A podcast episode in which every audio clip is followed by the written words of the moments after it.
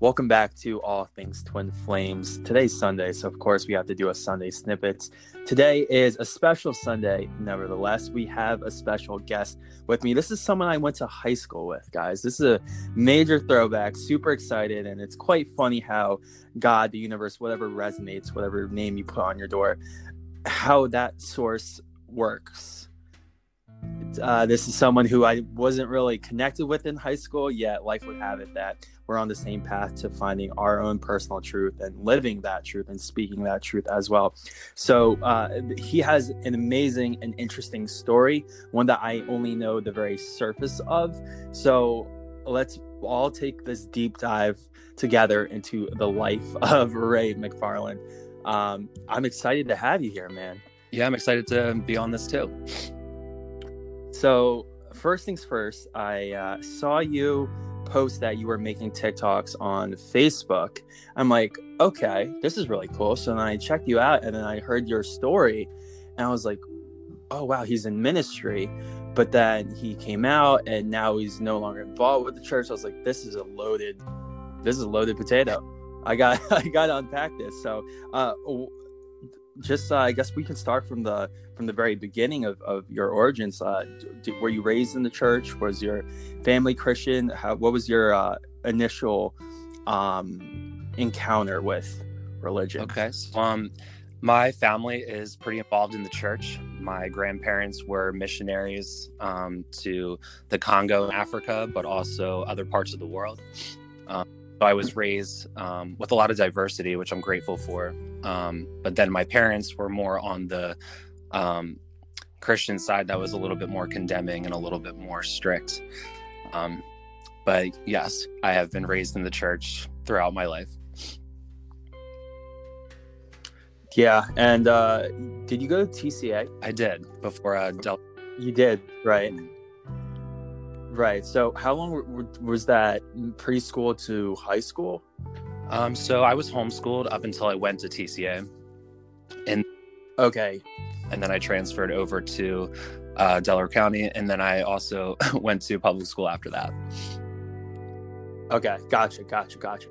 Okay, so then after high school, um, but I, I did want to touch briefly on just uh, your thoughts on Christian based education. Uh, I don't want to spend too much time on it, but looking back, going to a religious school, uh, and that's all you know, you know, it kind of, the people who I talked to from high school, we all kind of have this unanimous agreement where we look back and we're just like, this was kind of a cult like uh, setup and environment. Um, do you have any like, uh, like, what are your thoughts about about the education that you had? Um, I definitely would agree that it had, you know, those types of vibes with it. Um, I, I would say that when I was in private school, they did push me harder for education um, as opposed to when I went to the public school that I graduated at. Um, so I will say mm. that's one good thing is that they really pushed their students to be academically um, successful. Um, but I also went to more of a low budget school. So um, and when I transferred to public, that's yeah, I do agree with that. Yeah. So then, what what was the transition from high school to? You said you were also wanted to pursue being a missionary as well, right? Yes. Uh, after I graduated high school, um, I started getting um, more depressed and so many different issues with suicidal ideation and whatnot. And I think that a lot of that had to do with my conversion to Christianity um, as my own personal choice back when I was 20 years old. And that's when I ended up transferring from Kutztown University to Lancaster Bible College, where I pursued ministry.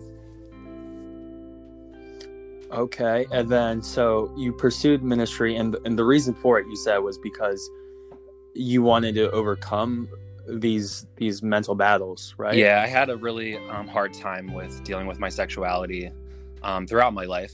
Um, you know, tr- the whole stigma of trying to be straight when you're not, and uh, you know that was there were so many stories wrapped up in that. But um yeah i was trying to be celibate or trust god that i would find a woman to be with and that i wouldn't feel so sexually frustrated. Um but I, I was just so wrapped up in my own emotions you know that i was blinded from reality and self-acceptance. Um yeah. What was the moment where you realized okay it's time that I just listen to my own inner voice and stop neglecting my own my own uh, natural way of being mm-hmm. and kind of drown out the noise of the outside environmental religious context that you were in um so it took about five years of being a christian to re- start realizing that i mean i had a lot of skepticism over the years and the longer i was in it the more i saw all the toxic um, stuff going on in the church. And it just you know things started coming together. People were asking me harder questions. My friends were um, starting to walk away from the church. Um, there was um, and then with the whole political thing back in 2016 um, that was a huge knock to my faith when i you know saw a lot of evangelicals supporting someone who i thought was not at all a godly person to be on the same side of. Um, so yeah. it was a it was a process yeah so your friends also had this transition out of it.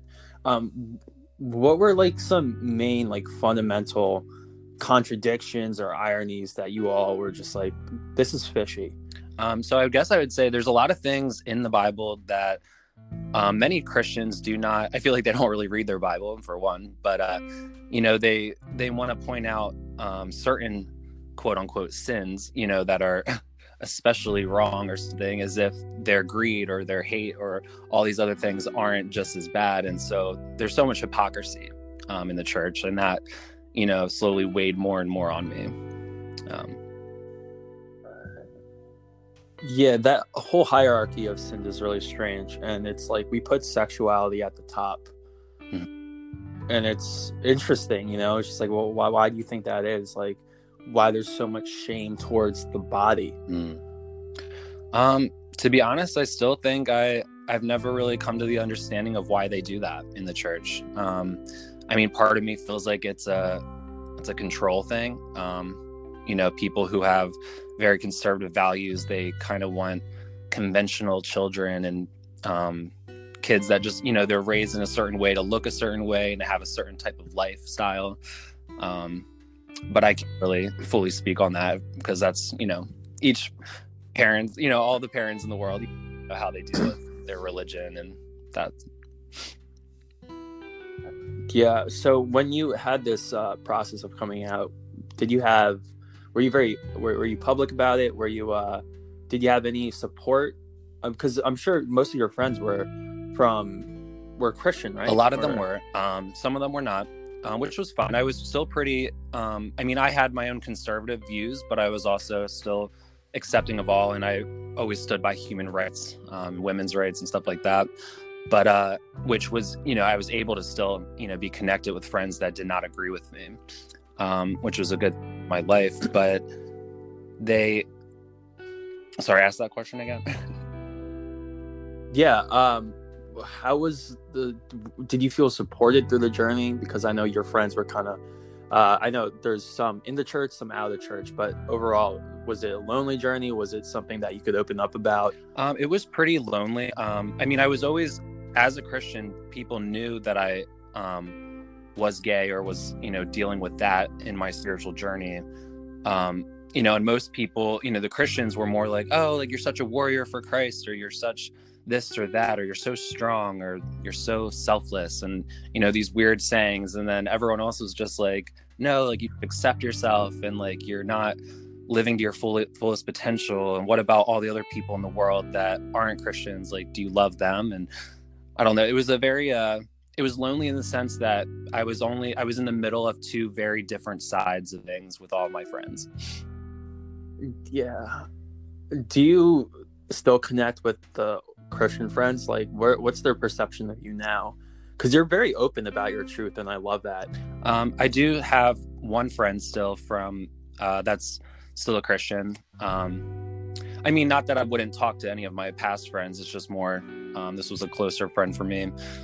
Uh, but she, you know, she's been amazing and just so accepting. Um, I don't, I don't, I haven't asked her directly if she believes my lifestyle is wrong. However, um, the way that she loves me as a person, I don't think that that would ever be a thing for her. Yeah. Um, so, what other like quote unquote traditional beliefs are kind of just rub you the wrong way. Because, I mean, going to church all my life, I think after a while, you, you know, everyone naturally has questions, right? Like, how could a loving God send someone to hell for eternity? Or, I mean, is Jesus really coming back from heaven riding a white horse? Like, is that something I should believe in? Or Jonah being swallowed by a fish and living in the belly of a fish for three days, all right?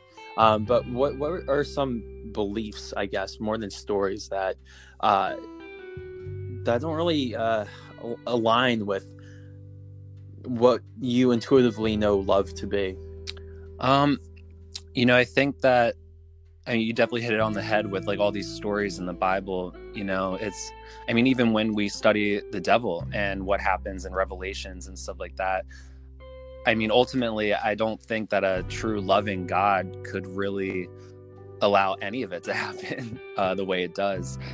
Um, I mean, that's the overall my belief of that. Um, you know, there's just so many things that happen in the world. Uh, it's just not right. And it just yeah the way that it all unfolds and the way that everything the bible talks about it just that's there's there has to be more you know there has to be more than that and love is way beyond the bible i think um no matter how you look at it.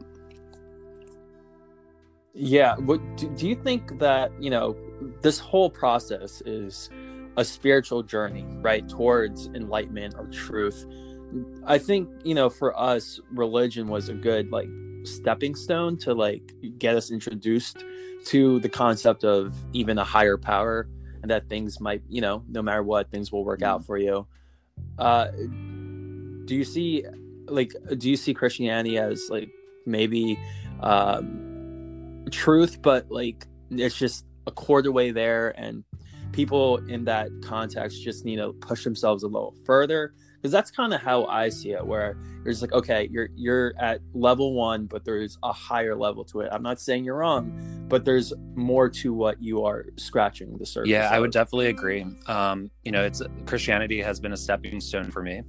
Um, and I still do hold to um, a good amount of biblical wisdom, um, especially in the Proverbs.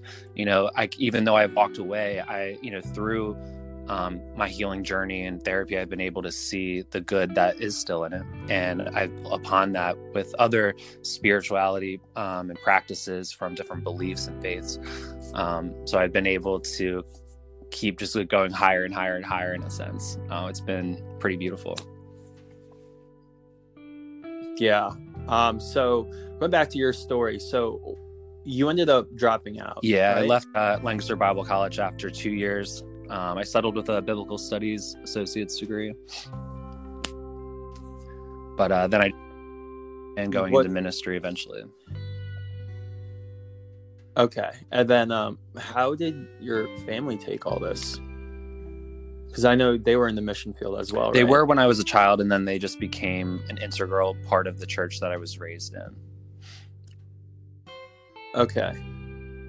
Okay, gotcha. So uh, that whole process of, um, I, I guess, just abruptly shortening your your study to to two years. Was it supposed to be two years or um, it was supposed to be, four? four but I uh, there was a lot of education that I could have gone for free instead of continue to pay um, for that.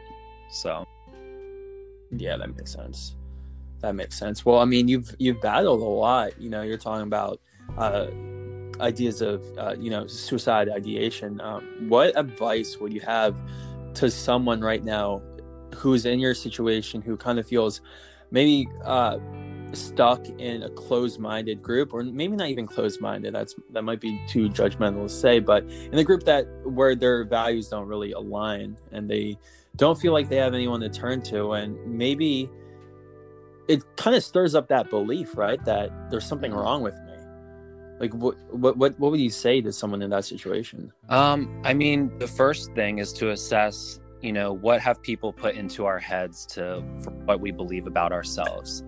Uh, you kind of have to separate who you are from everyone else around you because we're influenced by others um, more likely than not. And you know first taking a step back and learning about how to love yourself learning about different people you know if you don't have direct people to talk to um, thankfully the internet is something that we can um, hear other people's stories and that can help us along our journey um, i mean there's so much more to that i could say on this topic but yeah um and to I want to address the religious folk right now. Is, is, there any, like what message do you have to people in religion? Because I speak to the, the church a lot and on on this podcast and this platform. Um, is there anything that you think is relevant or based off of what you've been through that you know you just want to toss out there? Yeah, um, I think so. What's funny about Christians and their, you know, them trying to share the gospel and get people saved, um, is the Bible talks about a lot about how it's the um, the work of the Holy Spirit that causes people to come to the Lord. And a lot of Christians, they almost try to take God's job and do it themselves and to pressure people and to almost torture people mentally into conversion and to fall in line with the biblical ideals. But the thing is, is that if you're a Christian and you're truly wanting to be Christ like, you're to love, and that's all you ever have to be. If you don't agree with um, the LGBTQ plus community, you know, I'm not going to try to shove my beliefs down your throat because I don't want that from them. But the thing is, is that Jesus was about love, and it's God's work if anyone's going to be saved. So everyone just needs to shut up and just love. That's that's all I have to say about that. Yeah, it, it's ironic because I feel like someone said if Jesus came back, he wouldn't be yeah. a Christian. Yeah, and his point wasn't to amass a following; it was just a, actually, in my view, break down religion and break down all these structures. You know, he's like quite rebellious and did his own thing and was more about the individual than than any collective group. Um, but I feel like you're you're right. Like we don't really study the life of Jesus, and if we did, we probably wouldn't be amassing in churches. Yeah, you're definitely right about that.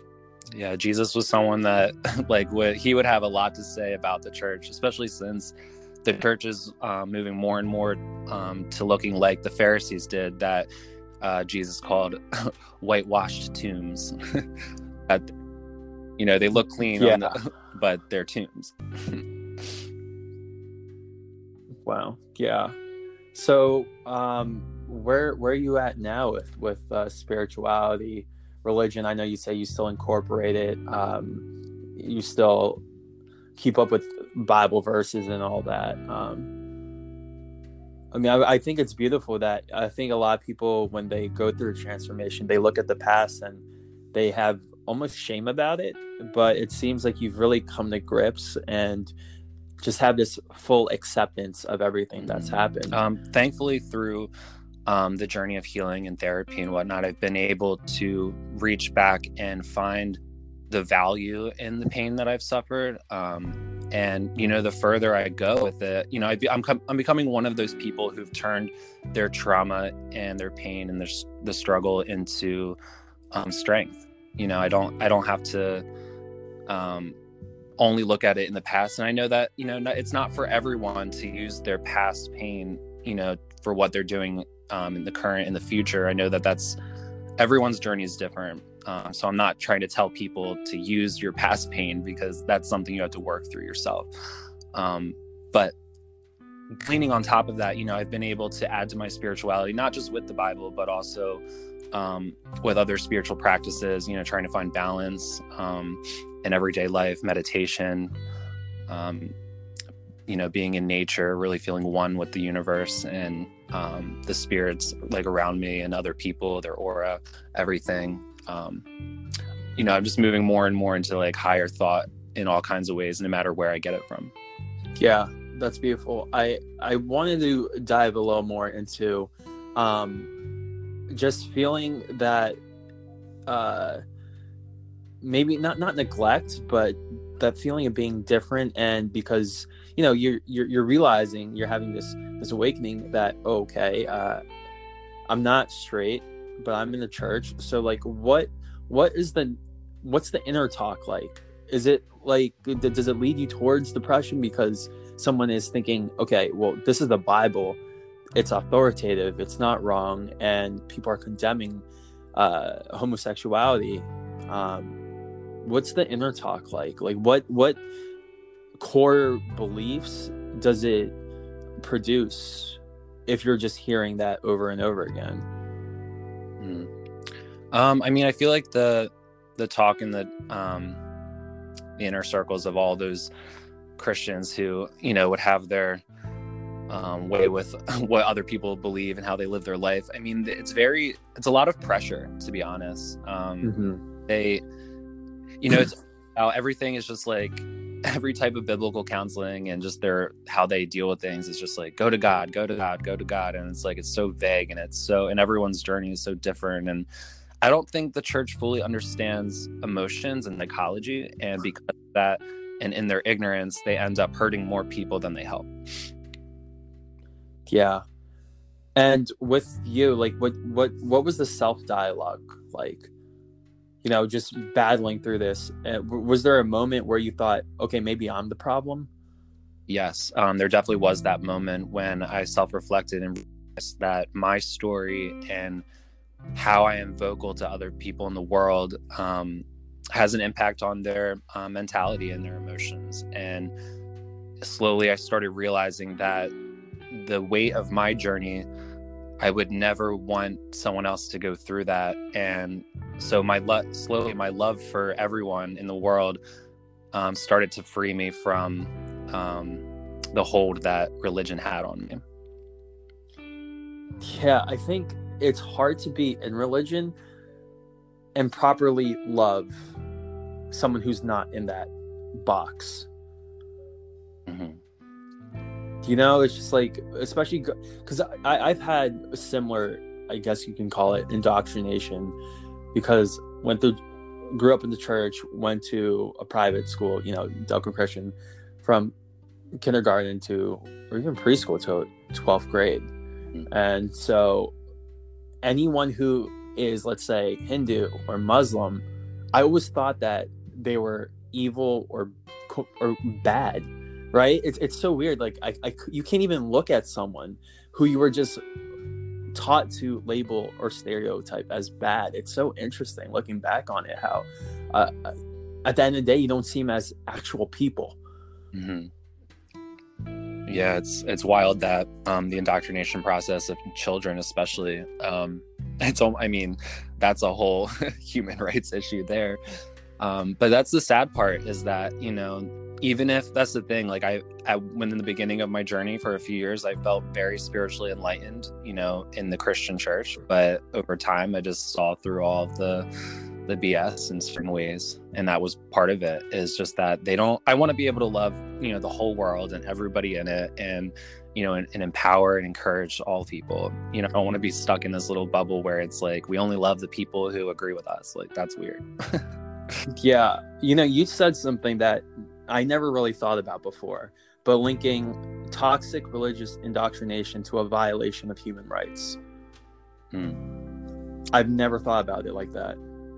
Yeah, it's um that's the I mean, so the first 5 years of our life is the most um psychologically interesting, you know, we're building upon so many foundational ideals and um, with our experiences with our families and our parents um, and not only that you know afterward as well um, throughout you know the 18 year factor people kind of call it um, you know when when your brain's truly forming. But that's the thing teaching when we teach religion to children especially if it has hateful motivation behind it of any kind you know you're really imprinting upon these individuals um, before they can even really decide for themselves if they actually hate someone else or disagree um, disagree. Um, so in, in my case i think that is a human rights violation because we're it's i mean people not me but they're just it's almost a form of abuse depending on how it's shared. Does that make sense? I wouldn't say everyone's yeah their children in religion, but certain people I think are. Wow, I mean, I'm I'm a little speechless right now because I I didn't, you know, because we think of it as something so pure and holy, we regard it in such a high light that we forget the the toxic consequences that happen from it, and because it is from the church, we it, it's almost excusable, right? It's like justifiable. It's like okay, I mean, it's just church. But if you really look into it, it's just like no, you're telling someone that they're intrinsically evil. Mm-hmm. Right. And so the reason we resonate so much with Christianity is because we the the first point of Christianity when when when you bring someone to Christ, quote unquote, like the pathway to salvation is making them accept that they're a sinner, right? Mm. Which means, okay, inherently something is wrong with you. Naturally, you're evil. Naturally, you're screwed up. And people gravitate towards that because all their lives they've been programmed with it. And it's just so sad that we could look at a child or a baby and be like, this is this is doomed for hell. Yeah, it is. This is a savage. like, yeah, yeah, it is sad. So I know you're a human rights activist, right? And really into it. Uh, do, do you think that your path is going to link um, undoing traditional conservative uh, Christian beliefs with like human rights activism? Because I mean, that's really interesting. But um, yeah, what's uh, how do you see your path unfold with uh, your activism? Um, so I mean, personally, right now, I'm just you know, I mean, my journey has been years in the making, but yeah, I still have so much to learn, and uh, I have several friends of mine who you know they they want to help change the world with me through activism. Um, so we're working on starting an organization, but uh, or becoming a part of one that already exists. But uh, the cool thing is, is that well, I guess it's not cool, but um, I just want to use, you know, the my experiences to help other people um, more free and more loved. And I think that yes, like I do want to, um, I, I dissolve the toxic Christianity that I've experienced and be a part of that. I mean, there's still in 26 states and four territories in our country, just just alone. I mean, not not to mention so many other countries. Um, there is still laws in place where children under 18 um, can be in conversion therapy camps um, to you know walk away from um, their sexual desires if it's not in line with the Bible uh, or the conservative according to that, and that's an atrocity to me. Um, I know that I'm not a lawyer, but that's part of you know how we're going to change that. But people don't even know this. Like that, you know, I've had people um, asked me. They said, "Oh, I thought that that was banned." With electric shock therapy, which I couldn't even believe my believe the words I was reading um, when someone said that. It's just it's crazy that nobody knows that that's still a thing, um, and that's I mean that's again a human rights issue. Wow, and like right there is an even more tangible example of what we were just talking about.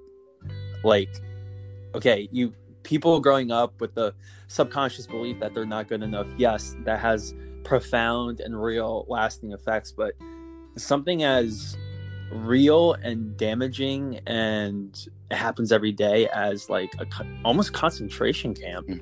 right? Like that's so I, it's uh it's like where do you think the battle begins does it begin in, in in in the core or like in having a debate? Like where where do you think like how do you tackle this issue?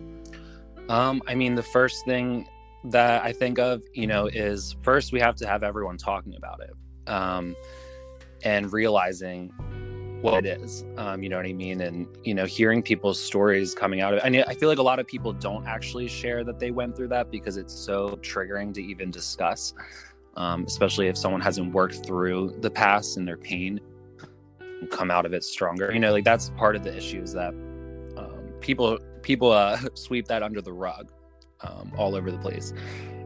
Um, but that's the thing. I'm still learning of how I can get involved in changing this. Um, so it's a lot.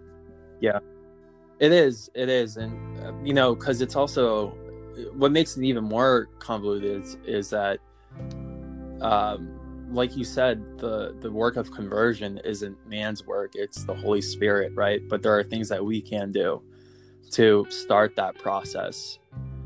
I mean, it's it's all tricky because the people in religion are so quick to debate. You know, like, does is God real? Is God not? Like, what what's the truth of God? Um, is homosexuality a sin? like this is all ha- happening on a mental level right but as human beings we are more than just our mind.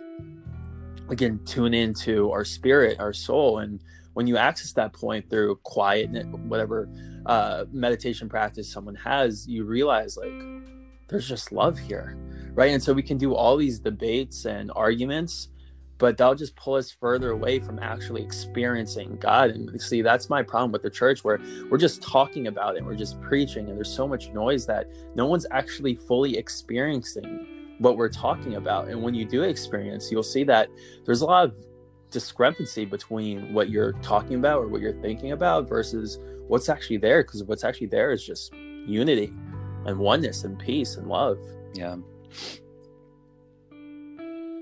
So yeah, I think it's it's definitely, but there needs to be some like action, right? Like uh, every activism, like there there's it, there needs to be action, and uh, I mean, keep me updated. I, would love to help in any way possible. Use my platform to spread awareness. Um, I'm still really upset about what you said about you know the conversion therapy thing still going around. You know because a lot of the time it's not even the, the person's choice to be in there.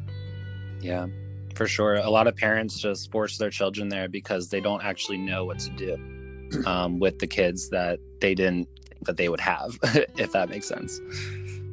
Yeah. What do you think the fear is? Like it, like in Christian circles, it's just like, oh, uh, I think my kid's gay. Oh, what? Mm-hmm. Yeah, I. Like, it's just like so. There's so much shame around it. Like, what, what, what is the fear and like I understand like the just the negative outlook on gay people. Yeah, it's a shame because you know a lot of I think a lot of parents um, they self-reflect and they think that oh I'm a bad parent or I'm a bad Christian because my child is this that or the third way. You know what I mean? Like whatever it is. Um, you know they and that's the thing there's all kinds of stigmas of parenting involved with that. And it's almost that's the thing it's more the the parents seem to um, think more about themselves and how they look than even caring about their child's spirit and their heart and their mentality. And it's really sad um, that that even occurs in a parent's mind. Yeah. Yeah. I mean that that that plays out in so that just the downstream effect of that is huge right? Parents seeing their children as extension extensions of themselves because they're insecure or they're lacking in some way. And so they want their children to be these like perfect or what they consider to be perfect just role models of respectability. Yeah. Um so we covered a lot. Um is there anything else that you feel is needed to be said? Um, I know that we covered a lot of topics and try to go as deep as possible, but is there anything else that you wanted us to talk about? Um, I guess I do, you know, want to say for, um, you know, even though I've talked a lot about um, Christianity and I feel like I've been knocking it um, in a lot in certain ways, I just want to um, I guess say that I am not against the um, churches that are affirming and accepting of all people. Um, I think that I'm not against people believing in God. You know, I'm just I'm, um, what I'm against is people hurting others in the name of God. Yeah, and uh, we've seen that so much throughout history. Like so many people killed in the name of Jesus. Yeah, the shame. And if you compare that with, I mean, I heard in in a sermon before by someone who's more universal minded, um, no one has ever killed anyone in the name of Buddha, and Christians should really reflect on that. Exactly. Um, there was one thing that you said that I want to just unfold a little bit. Oh, so with uh, you, do you see a diversion or uh, a split, but in in the whole church? Community where like there's some because I know there's a lot of what's what's what's it called denominations, right? And the whole fact that the, the fact that we even have dom- denominations has always puzzled me.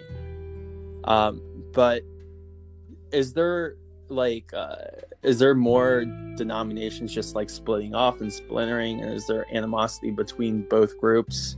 Because I know you were like you studied this, so I mean you, you saw probably like the or you felt the the tension between okay i'm a baptist okay i'm presbyterian United uh, America or whatnot, right? Mhm. Like, is- is there tension between groups, There def- and is that tension growing? yeah, there definitely is. Um, I mean, at Bible college, almost every lunch or dinner conversation, there's at least a huge table of a bunch of quote unquote theologians or young theologians just like arguing about the Bible and about denominational beliefs.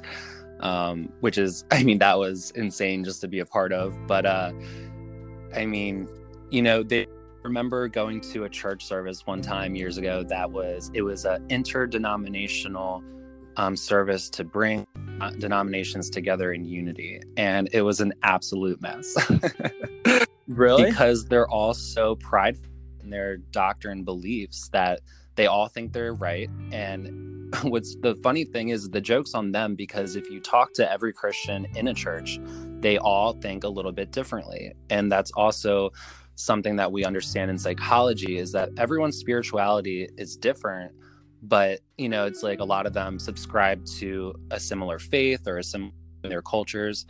But that's the thing these church churches are continually to split and split and split and split is because all these different spirit uh, christian leaders just think that they're you know the way the version of the bible they believe is the right way and that the people who are in their church believe in the the right way to serve god it's like very it's just it's it's an absolute mess and it's been That's yeah, because I think as time goes on, you're going to just see more denominations just pop out rather than inclusion.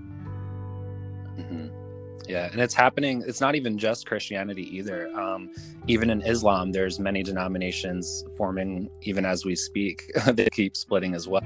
Oh wow! Um, so it's this is a this is something where you know we're just going to continually seeing this. And I mean, to be honest, I think that um, especially in our country, what we were raised to believe, I think that those days are coming slowly to an end. I think that there's a revolution going on in the church um, in the ways that we're talking about. Um, I think it's a slow process, but it's just like I think more and more people are being awakened to the fact that um, American Christianity, at least, not. I mean, there's also other parts of Christianity that have it wrong, in my opinion. Um, but I think that it's coming more and more to an end. Yeah. So when you realized that you didn't want to be a part of it anymore, and uh, you wanted to be a missionary, did you feel a little, uh, maybe I don't say guilt, but almost guilt for like wanting to spread that onto other people, or how do you view that motivation or that prior aspiration that you had? Yeah. Um, so I was, I, I mean, yes, I had my beliefs because I felt like I was saved. You know, I felt like I was, I had been helped by God, and so because I had that in my heart at that time, you know, when I would be talking to my friends or family members or strangers, you know, next to me on a train, it, the the focus on the conversation wasn't necessarily to convert them. It was more about how can I be there for you and how can I help your Mm. journey um, and your healing. And if that's you know if Jesus Christ is the way that that person heals, great. If not, I'll pray with you and I send you on your way and hope you know wishing you the best in life. You know, and and I'm so I'm grateful that I wasn't. I don't think I was the most toxic Christian that there could be. Um, but that's the thing. Slowly, I started realizing that even my story, whether or not I loved everyone, was still a hindrance to some. And I realized that I would never want that. Um, and so I s- broke Yeah. away.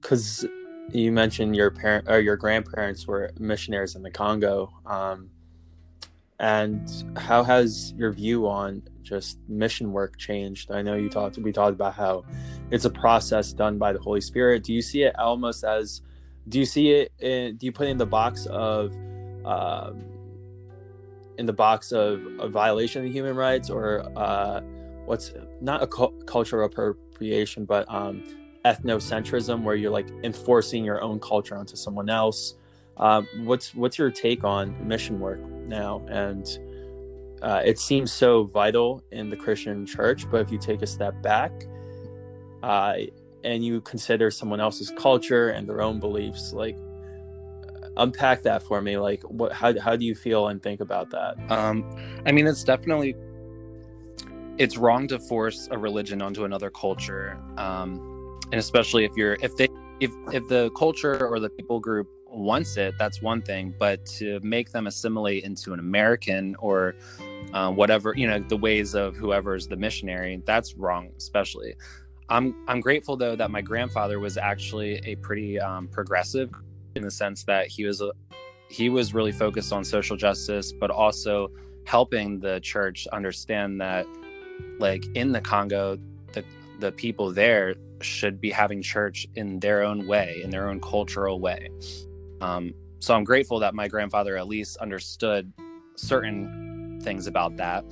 Um, but I mean, my parents were not like my grand my grandfather, who's actually he's a he he actually is an affirming Christian in the sense of he accepts LGBTQ plus community. Um, but that hasn't fallen to my parents or a lot of my aunts and uncles. But um, yeah, I mean, I don't. I mean, now that I'm away from the church, I don't agree at all that we should be doing that. The only thing I agree with is a human in a human rights perspective of making sure that anywhere in the world that people are treated with respect and that um, they're not being hurt by their parents or the culture. Yeah, I think when it's coupled, like you said, with social justice, mission work is beautiful, right? Um, but even then, there's that hidden intention. there's that uh, ulterior motive of I'm trying to put you, I'm trying to win you over. Yeah. It's a shame that that's even there to begin with. People, that's the thing. If you're, I think that if someone's a Christian, sure, you can believe in God, that's fine. It's just a you should love people and help people and if they want to be a christian that's that's their own prerogative and they can discuss that with you but to have it have this goal in mind that it's like oh like i'm helping them because i want them to repent like that's kind of a sick thought to me you know like i can't even believe that i ever was in a circle that you know had ideals like that would you say most christians choose it out of fear that they're going to hell like the people just believe in Christianity because they don't want to go to hell? Or is it a conscious choosing of, oh, this is the truth? Yeah, um, I think that it's a little bit of both because this, I mean, it depends on, you know, some people are more emotionally inclined um, or their soul is craving to be fulfilled in some kind of spiritual understanding. And so, like, that was part of my journey was that it made me feel a sense of peace at first. Um, and I don't know, you know, I mean, that's something to unpack for years to come, like why I ever subscribed to it in the first place. But yes, like heaven and hell definitely um, make a huge impact, I think, because, you know, when we dying is scary to a lot of people, you know, um, I mean, I kind of, I'm the, I'm one that, you know, before I was born, I never cared about my existence. And I think that's what I'm going back to. I'll just be a part of the earth as an energy force. But um, most people don't see it that way you know they they think that their the way that they live their life is going to have a massive impact on the afterlife um, so yeah i think it's kind of it's a way of manipulation in my perspective. Why would you say manipulation? Um because i mean if so if we took heaven and hell out of the picture what you know what i mean? Being a good christian like is it really worth it? Like con- like being so conservative and like not living out who you actually are and um, not having certain experiences in life because you're like so obsessed with um, a way of living, you know. But it that's the thing, like without heaven and hell, like what does it really do? Mm-hmm. I don't know. It's like spirituality is good for everyone, but like the you know, I don't know. That's a lot. Yeah, and like you said, that that Christian way of living is so defined by the culture and it's it's not even defined by the bible but our interpretation of it right um, because it, there's other interpretations of certain scriptural texts that say the burning bush was uh, an experience of ayahuasca with moses and he he was hallucinating or different interpretations that say manna that dropped from the sky was uh, mushrooms that were dried up and because they said that when the Israelites ate the manna, they they saw angels, right? So and they had contact with angels. So people uh, and scholars have have interpreted that as as drugs. So that Christian way of living is really defined by a certain group of people, and I think what I'm getting at is that these standard ways of living where we consider it to be objectively true are purely subjective. Yeah, for sure. Is there? This might be a.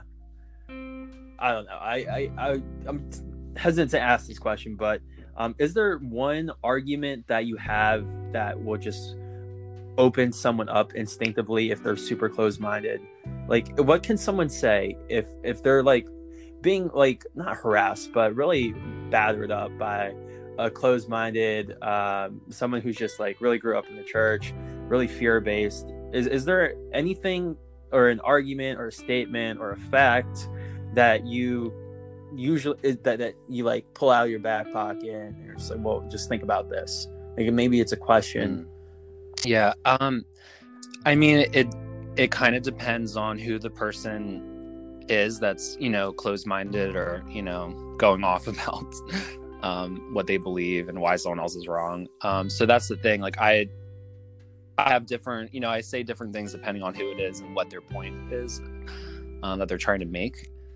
Um, so it's a little bit tricky to answer that. I guess that um, more so depending on how well the person knows the Bible, I'll use the Bible and I will, you know, tackle. Okay. But then if it's more, if I see that they're just like pretty ignorant and they've been fed a lot of lies from their culture or their parents or their upbringing, um, I tackle it more like in that sense of the fact that they don't understand and like i try to give them some uns- insight into the life of someone that like that you know i try to have that like walk in someone else's shoes for a little bit or like you know let's continue talking. I try to you know i don't want to i don't want to just like shove an answer in someone's face and then like they just run away angry or so it's a it's a process and that's the problem. Sometimes you have to sit with people and really um you know like the whole it's almost like using it using their own belief against them love your enemies like that's the thing like i think that people some people who aren't oh, a lot of people who aren't christians actually have a lot more love to give and i think that people who are big or uh, racist or anything like that they just you know they've been hurt they've been fed lies and we need to love them strongly enough to help them um, almost see it like the light that we see yeah, I, that that's a great point. Um, first of all, not just having this blanket argument for everyone because not everyone everyone's in a different situation. So, um, and also, uh, like you said, like people cling to groups because they're they're in pain, and it gives them a sense of belonging, right? so i guess is that the core motivation for all of us like subconsciously or on even an unconscious level like what we're really looking for is just a, a sense of belonging because I, I remember being in church not too long ago and this lady was uh you know she she became a member of the church i was just observing and the pastor was like do you have any remarks and she like paused and then what she said was just like it, it was almost like it wasn't coming from her soul, but she was just saying it to affirm the group's beliefs. She's like, "Yeah, I, I'm just happy to praise Jesus with everyone here, and you know, really have a safe space to do so." It was like general words that had no like sense of mm-hmm. authenticity. I don't know if you understand what, if, if, if that came out clearly, but I don't know. It just seems like a big, just like uh, just a clouded, just a a room just filled with uh, echoing uh, what's what's called an echo chamber right that's what they call it an echo chamber of just beliefs just being recycled and reaffirmed yeah. there's um so it's very interesting is if we unpack the problem that talks about um, the wise the simple-minded and the foolish and also we know that the talks a lot about how the church is the flock and that they're all sheep which is a super trendy phrase to say that someone's a sheep you know what i mean um, and that kind of yeah. refers to the simple that Proverbs kind of talks about a little bit. People who don't really think for themselves, but they're influenced by those around them. And that, I mean, this is a whole different conversation, but like, I think that me and you and other people that we know are those who think for themselves and are continuing the journey of wisdom and enlightenment and knowledge and understanding and higher thought. But there's a lot of people that are just absolute sheep and they just follow the shepherd. They just follow the rest of the flock because that's their comfort zone. That's what they've been taught. Um, you know, a lot of people have that conventional lifestyle where they just like they just go in the way that they were raised, especially if they didn't have traumas to make them think differently, um, or certain meet certain people that made them question what they were taught, and that's. Uh, so, I mean, there's there's so many layers to why that all happens um, and how that can be avoided you know how parents can raise their children not to fall into that way of being but i don't know if that answered your question or not yeah um and so I, I know your parents aren't what we call affirming christians that that's the correct phrase. yeah they're phrase, not right? affirming no. so how has your relationship with them changed or has it changed um, so I'm grateful in the sense that, you know, my parents they have like a they're not they're not going to disown me completely, but like it's almost like I can't really still be a true family member to them because of their lack of affirmation. Um, so if I ever got married, you know, I'm not gonna like I'll just be at all my spouses or husbands or whatever, like they're um, family gatherings because I wouldn't ever want to bring somebody home to my family in a sense because of that. Um, however, I mean, I'm grateful that my parents are slowly starting to see me um, as a professional and someone who has a strategic mind and someone who could be helpful to them. So I've actually been able to um, you know, I, that's the thing. I kind of want to help change my parents' mind, and so I try to help them out. And so I've been able to take con- not control over certain parts of their life, but I've been able to help them in ways where I think they're slowly respecting me more as a person now that I'm getting older. So, I mean, this is really interesting because you're the one who studied this in depth, right? So, how do they? Because I see it as okay, you studied the Bible, you you you did extra uh, you pursued it in uh, a higher education and you found out certain truths and there were some contradictions and so you came out with the truth.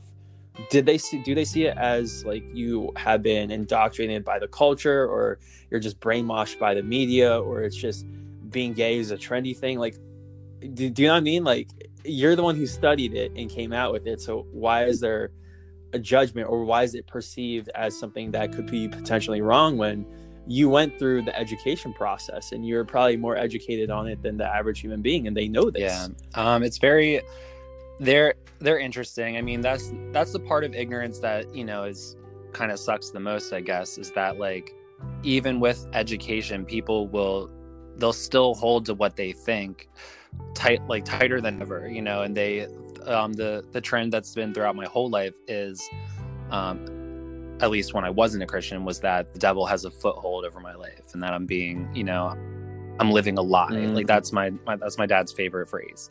Um, but we kind of have a relationship now. Like through, I've been able to heal in certain ways and be able to tolerate them. Um, you know, and I kind of just get, I laugh and I say, "Well, I think you're living a lie," and then we walk away.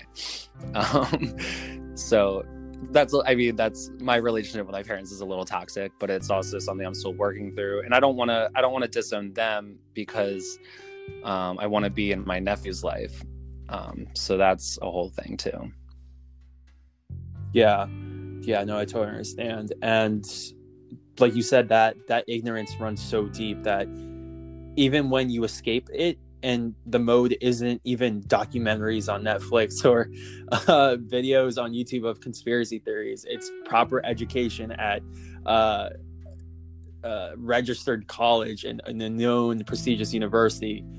It's still labeled as brainwashed, or it's still labeled as the devil's got a full mm-hmm. hold on you. Even when I was a, even when I was a Christian, it was funny. Like, and this goes back to a point we talked about earlier: is that every Christian or church different denomination. Or and so like even my even when I was a Christian, my parents didn't even really fully agree with the way I was a Christian because I was more liberal than them.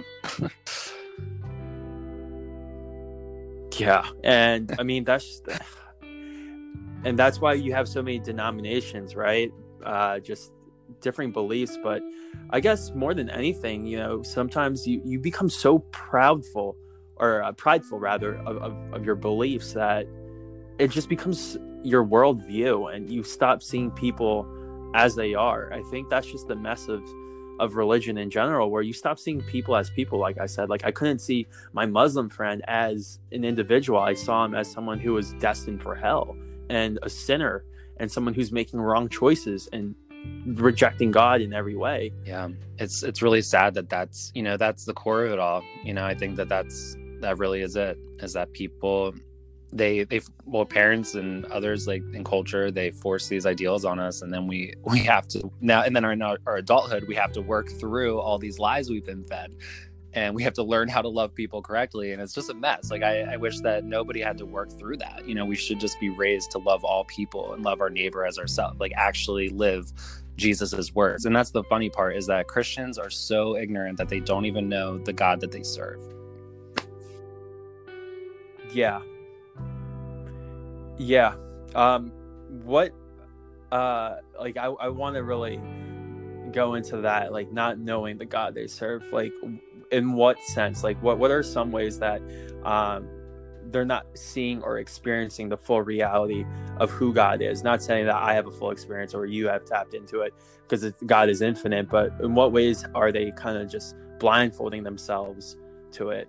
I, I think one example is like uh, the the femininity of God, right? We always talk about God the Father, right? But if God is a force, it can't just be some man in the sky, right? You can also address that force as as have as having a feminine, more caring and nurturing and loving aspect, not someone who's vengeful like you see in the Old Testament. But where are some ways that we don't know the God and we kind of make up this God and, and, and worship a God that's not even what the New Testament or Old Testament yeah. is even we know some, something that's funny. So just in the beginning in Genesis, it says that he, um, God made man in the, his image, male and female, in which it's literally the first yes. like the first couple chapters goes over that. And the thing is, is that people miss the beginning of the whole book. Like that. That's how. That's the depths of the ignorance in the church. Like even when I was in ministry, it was almost as if like it was only really the leaders that really had this like more spiritual side of oh I don't want to say that I guess, but they it's just like the people that were just in the congregation, they're just so simple that like they don't read their bibles they don't really study the context of the bible they don't really look into it. Um it's just really it was all really weird. Um like i it blows my mind sometimes when I'll think back to certain conversations or certain moments. But yeah, and I uh, see that that's why I asked like what brings people to church because you know if I go to the average church, I mean a good 10% is passionate and like the note taker type, but a good like I would say 50% is in a daze and like not really plugged in. And I'm just like, what are you doing here? what am I doing here?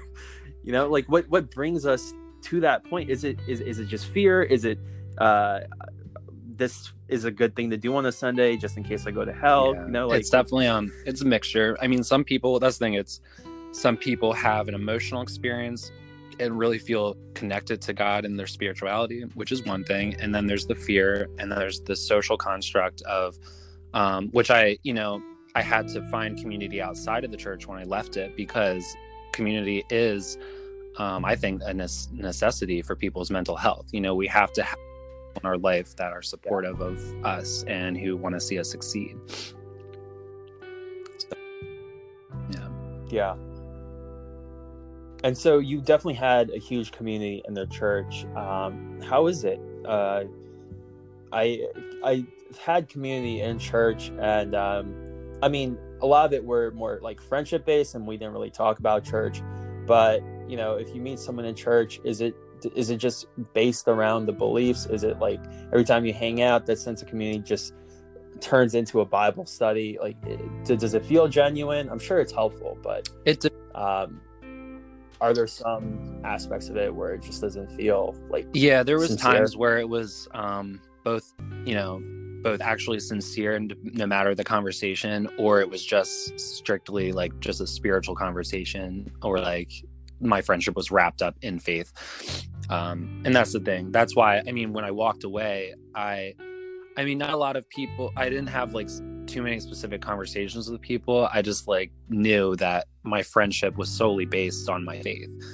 um, with them, and you know I had to unpack that for myself, and you know I, I lost like probably 200 people in a day when I walked away from the. That's Yeah. crazy.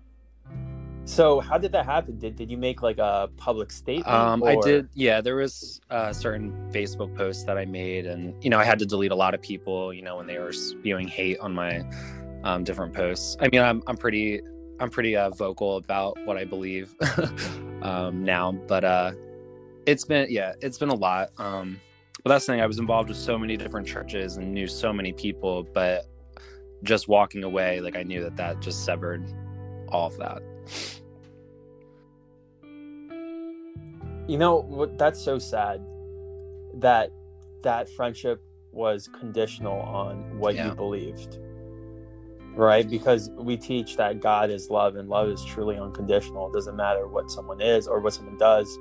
Jesus hung out with like the lower classes of society that people would throw stones at, right? But here we are judging or not showing affection and kindness to someone who doesn't even it's not even they did anything wrong they just don't believe what you believe like why it just feels so difficult sometimes to love someone who disagrees with Yeah, us for some it's very reason. it's really sad and uh yeah it just i mean people would even i mean there was several people who once they saw my you know me coming out and me walking away from the church like they would it was funny because people that knew that i know the bible would send me things that like they would send me bible verses or videos of people sharing about being gay but like walking away from it. It was just like the most insane and it was insanity really because it's like how did they not how would they think that i wouldn't already know that? You know what i mean? Or have things and that's yeah. I despise those videos by the Yeah. way. The the like uh like there, there's a whole series on youtube like from new age to jesus. I threw out all my crystals and tarot cards and i found jesus. I'm like what? But I, i'm sure there, there's a whole uh like video stream of uh stream of videos of like being gay but rejecting it and being a warrior yeah and you, you know what's like crazy about that is people profit off of saying those things. Like they I I knew it. I knew it. I knew there was a hidden agenda. It it did. It felt so Mhm. weird. and that's the thing it was not only that but i almost there was a part of my life that i almost started doing that myself and thank it's funny uh, ironically thank god i did not i never went on social media saying that stuff like oh. So what what what is the financial benefit of Uh, saying that? Is it just views on YouTube, and so people can just make that, money that off that? could be one part of it but um i mean there might be people who actually believe that god helped like you know they're ex-gay because god led them away from it. I don't know their personal experience however or whatever they believe. It's just that christian i mean evangelical christians or conservatives they're obsessed with um people like like when i was in the church people like christians are obsessed with my story. They thought i was the most enlightened christian there was. Like it was disgusting um, the way they put um, the lgbt plus community on a pedestal if they're walking away from it. Um, and not only that, anyone from any type of other spiritual practice, especially you know, especially tarot readers and all that, you know, everything, New Age or different beliefs. It was always like that was the story. Like someone would share their dramatic testimony for ten minutes before the service. Like especially drug. There's also the addiction world um, is being oppressed by Christianity Mhm. because every so many addicts are like they they feel hopeless or they feel like they can't live without drugs so they need to latch onto something powerful and so the church has swooped up in the addiction world too that's a whole other conversation as well um, but it's insane that how they they play on people's traumas to make more people come to god Wow. And yeah, and the motivation behind it all is just like why? Like why do you care so much? Is it because you want your church to grow? I think like if we really think about like the hidden intention, I think a lot of it is, you know, if you say to someone, "Oh yeah, I brought I brought someone to church," it's just like, cool, and, like it, it's it's like very much praise, like it's a good thing to do, and like underlying all that, maybe it's just uh really backed by the the need or want and desire yeah, for it's a there's a lot of things that pastors you know try to, i've been to a few pastor conferences and stuff like that and they're always talking about new ways of trying to get people to um, latch on to what they're trying to teach or what they're preaching and stuff and it's just very it's all you know it's so agenda run it's all an agenda and i mean people should be very it's not you know I, we hear a lot about um i mean this is a little off topic but like you know priests in the catholic church abusing children and it's not just like church i don't want to knock that completely. Yeah. But this is about leaders is that many leaders no matter where they're found they know a lot about manipulation and that's the problem. Not just with people you need to guard mm-hmm. we need to really guard our hearts no matter the leadership we're around because you have to understand like their mind and what they're capable of. Yeah. Yeah. No that's so true. And it's uh it's sad because it is easy to to manipulate someone right? Especially someone who's vulnerable.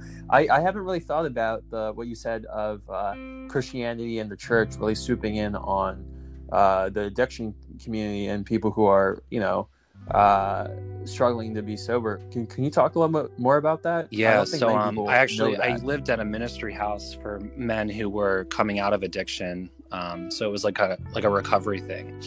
Um, that was the year.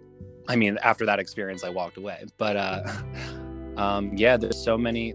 I don't know if you know about Kensington and Philadelphia, how um, you know their streets are overrun with heroin and fentanyl and all kinds of drugs um, and violence. And the rock ministries on um, right under the um, where the L runs is just they have that they're almost like they're inviting all people from all over the country, Christians, to live there, and so they're trying to pretty much um, make Kensington like a massive like addiction recovery church a city. It's it's wild. Um, and it's all about this is the thing like when you're coming out of addiction, a lot of them, you know, I, you know, when you hear success stories of people coming out of addiction, it's always they found something to live for. And that, that was strong enough to, right. you know, where they could wake up every day and fight against um, addiction and their, you know, that process. And the problem with spirituality and religion is that like people, they get lost in it you know they feel like kind of like how i felt depressed and suicidal and i my emotions latched on to the gospel and feeling loved by this higher being that's going to help me.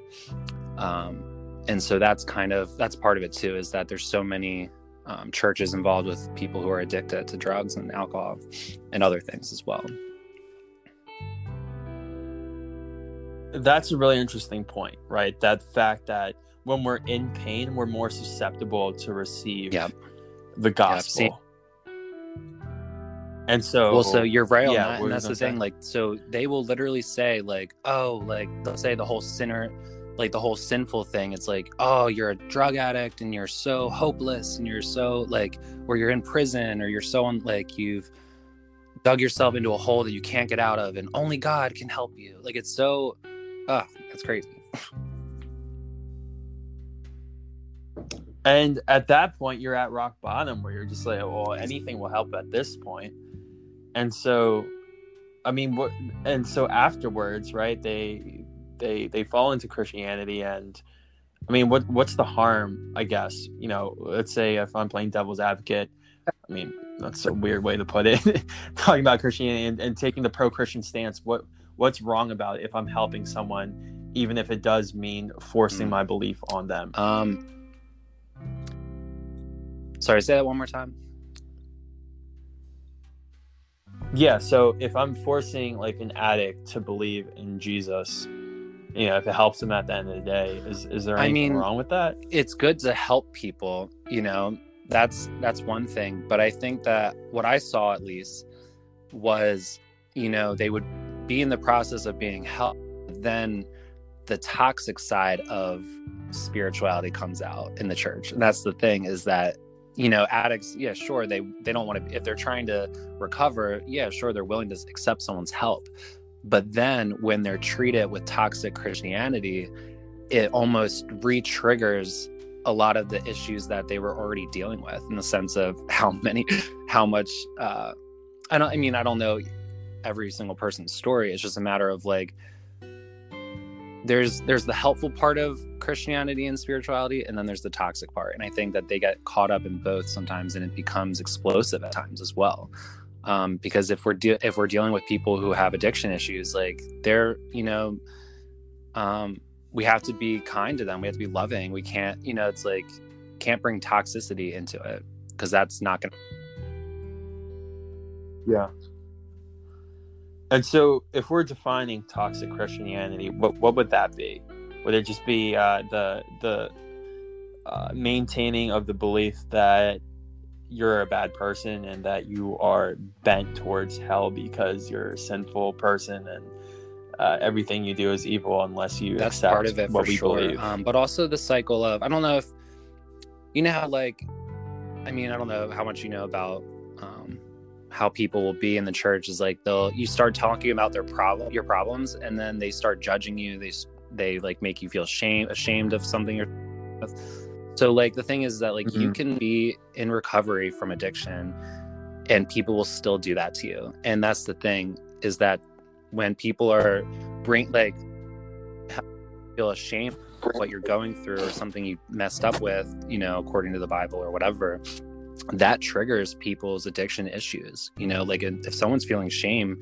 why wouldn't they run back to drug of choice? You know what i mean? Like it's made it's almost like christians are trying to relieve the burden of addiction but then they're adding another one which puts people back in the cycle unless they're a perfect christian.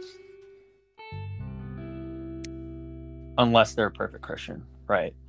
Which is again ironic because Christianity had nothing to do with actions, and I it's come to a point where we we heard all the time it was such a catchphrase, but we really do not abide by this. That Christianity is not religion; it's relationship. That's the most bullshit thing I've ever heard. Like now, it is true. It is true, exactly but it's not lived out or practiced. yeah it's a very it's a very sad thing that you know the church talks a great game but then when they play you're like oh oh no Yeah.